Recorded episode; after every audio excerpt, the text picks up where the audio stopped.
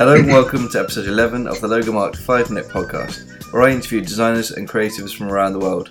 Today I'm chatting with another, another member of the Roberts family. This time it's multidisciplinary designer and artist Luke Roberts. I'm doing all right. How are you? I'm great, I'm doing really well. Good to be talking to you. So you've tried a, a lot of different disciplines and uh, in the creative world. So can you just give us a quick overview of what you've done? Yeah, so I've done uh, filmmaking, I've done uh, web development, game development, musical composition, programming, and a bunch of other little things that would take me forever to mention.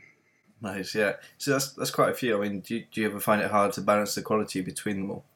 Yeah. So what I mean, what I've done is I've sort of just put emphasis on a couple of things now instead of you know kind of spreading myself thin with all the with all the creative hobbies and and, and things that I've I've done over the years.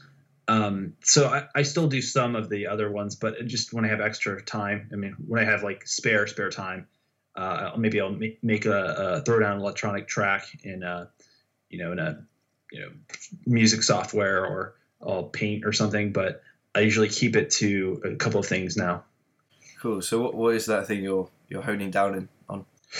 Um, so right now I'm really trying to focus in on animation. Um, I'm trying to kind of make it more of a career right now, and I've had some opportunities to uh, do some pretty cool stuff with it.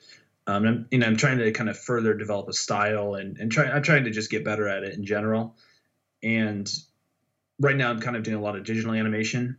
Uh, one of my uh, goals uh, would be to kind of learn more traditional animation so that I could be able to uh, maybe get more into the filmmaking side of animation. But that's more that's kind of a pipe dream right now. So with two other designers in the family, they've both been on the show before, Ben and Luke, uh, Ben and Mark. Um, you, did you find it hard to move over to animation, or would they prefer to do graphic design? So it's nice having. Well, first I have to say it is really nice having uh, you know two other graphic designers, creatives in the family. They give me you know they inspire me a lot. We're able to bounce things off each other.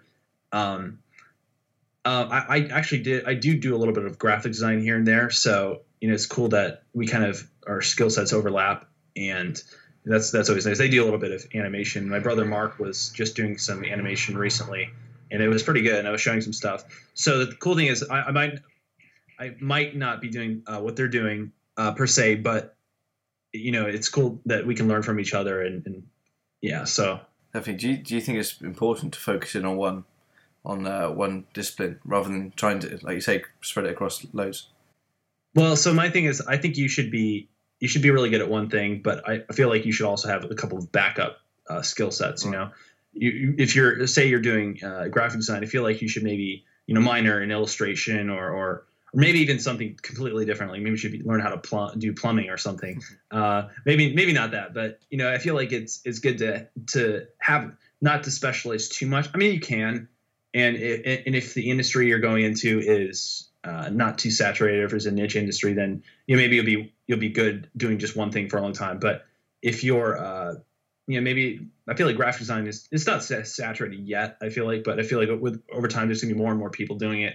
Yeah. So I feel like it's maybe good to and if you have you have like a second passion or third passion, maybe maybe hone those. So that's kind of my view on what you should like how many things you should be doing um, creatively or as a in a career setting. Because yeah, there's, there's almost like a danger of being pushed out, isn't there? With um, so many designers cut up and coming now. Yeah, yeah. I mean, I mean, like Dribbble and uh, Be, uh, Behance, uh, all these design communities, and more and more people are. I mean, that that really doesn't. I don't know. That's more of a. Those are just social communities, but um, yeah. I mean, I think it's it's it is a growing industry, but yeah, as people get better and there's more and more people doing it, you know, people are probably to more people going to pushed out and it gets more competitive. So that's another thing too. Is uh, I feel like people, if you're if you're a graphic designer, an animator, illustrator, or whatever, you should just really work hard on getting better and kind of have uh, a, a, mindset on just improving every day. So that's cool. kind of my view on that. So there are there any good resources that you found when being creative? Yeah, I mean, um, so if you if you have a library of any sort, I don't know if um, a public library or some sort of a community center where they have you know books and information that's always a great place to start i know we live in an increasingly digital age so so the internet obviously is a must there's a go-to um, just kind of learning how to self-educate or teach yourself new things is really important uh, for you know just learning how to find new resources. So I mean, I've picked up things, um, all sorts of different things, and and sometimes you just have to you just have to if you're say you're interested in you know programming or whatever, just go to the library or go online and start looking for some resources related to that, free online resources. And um, if you want to, you know, if, you, if, it's something you're really serious about, you know, consider some sort of education. You know, just I think just learning how to teach yourself instead of being spoon fed, it can be really helpful um, to learn really any any creative sort of creative field. Is there anyone who you look up to the most in the creative space?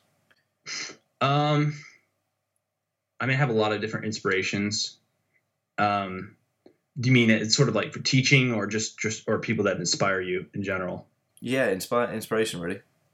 You know, it's it's weird, and my brother mentioned this too. But he, I think he says he kind of drives sort of inspiration from like basketball and stuff. Mm. So like sort of a general sense of. Uh, so I'm I'm a big fan of uh, the Cleveland Cavaliers, uh, evidenced by the uh, thing on the wall uh, in back. Um, so yeah, so I'm, I'm, a big fan of my sports team, and it's kind of weird to say that I take inspiration from a completely different, you know, from a yeah. sport. But I do find a lot of motivation to get better and to uh, to push myself to learn and to be patient, um, just by just by watching sports and, and watching closely, you know, athletes that I really admire. Cool. Yeah, that's that's really nice. That's not something I do myself, but I mean, obviously, you take inspiration from athletes in the fitness world, and you just yeah, you try and try and take that into your own into your own uh, fitness and lifestyle. But yeah, it's, it's interesting that you find sort of creativeness from them as well.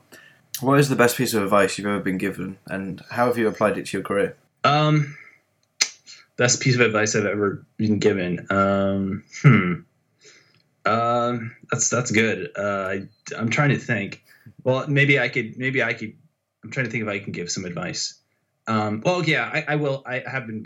Yeah, okay. I did think of something. Okay, so uh, something I struggled with for a long time uh, was with uh, it was with consistency, and so if you can learn how to be consistent in a style and sort of an approach, I think that's really helpful.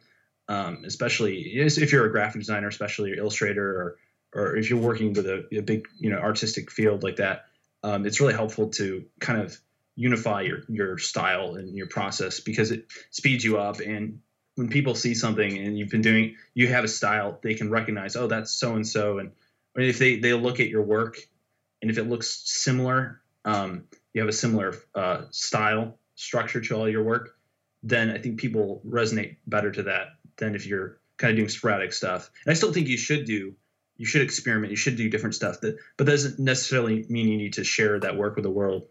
Definitely, yeah. Like as as the famous saying goes, consistency is king. So, you know. Exactly. So yeah, thanks very much for being on the show. Uh, where, where can people find you?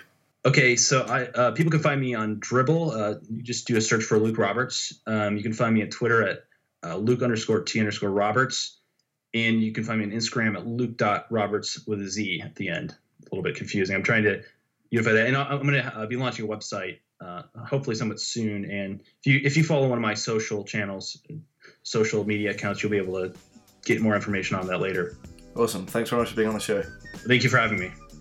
And that was today's guest, Luke Roberts. I'm really excited to see more of his animation work in the future. Go and say hello to him on social media. And whilst you're on the internet, go and check out bluedeer.design. Subscribe to the podcast, leave us a review, a like, comment, anything you want. Let's get some interaction going. Thanks very much for listening to this episode of the Logo Marked 5 Minute Podcast. I'll see you in the next one.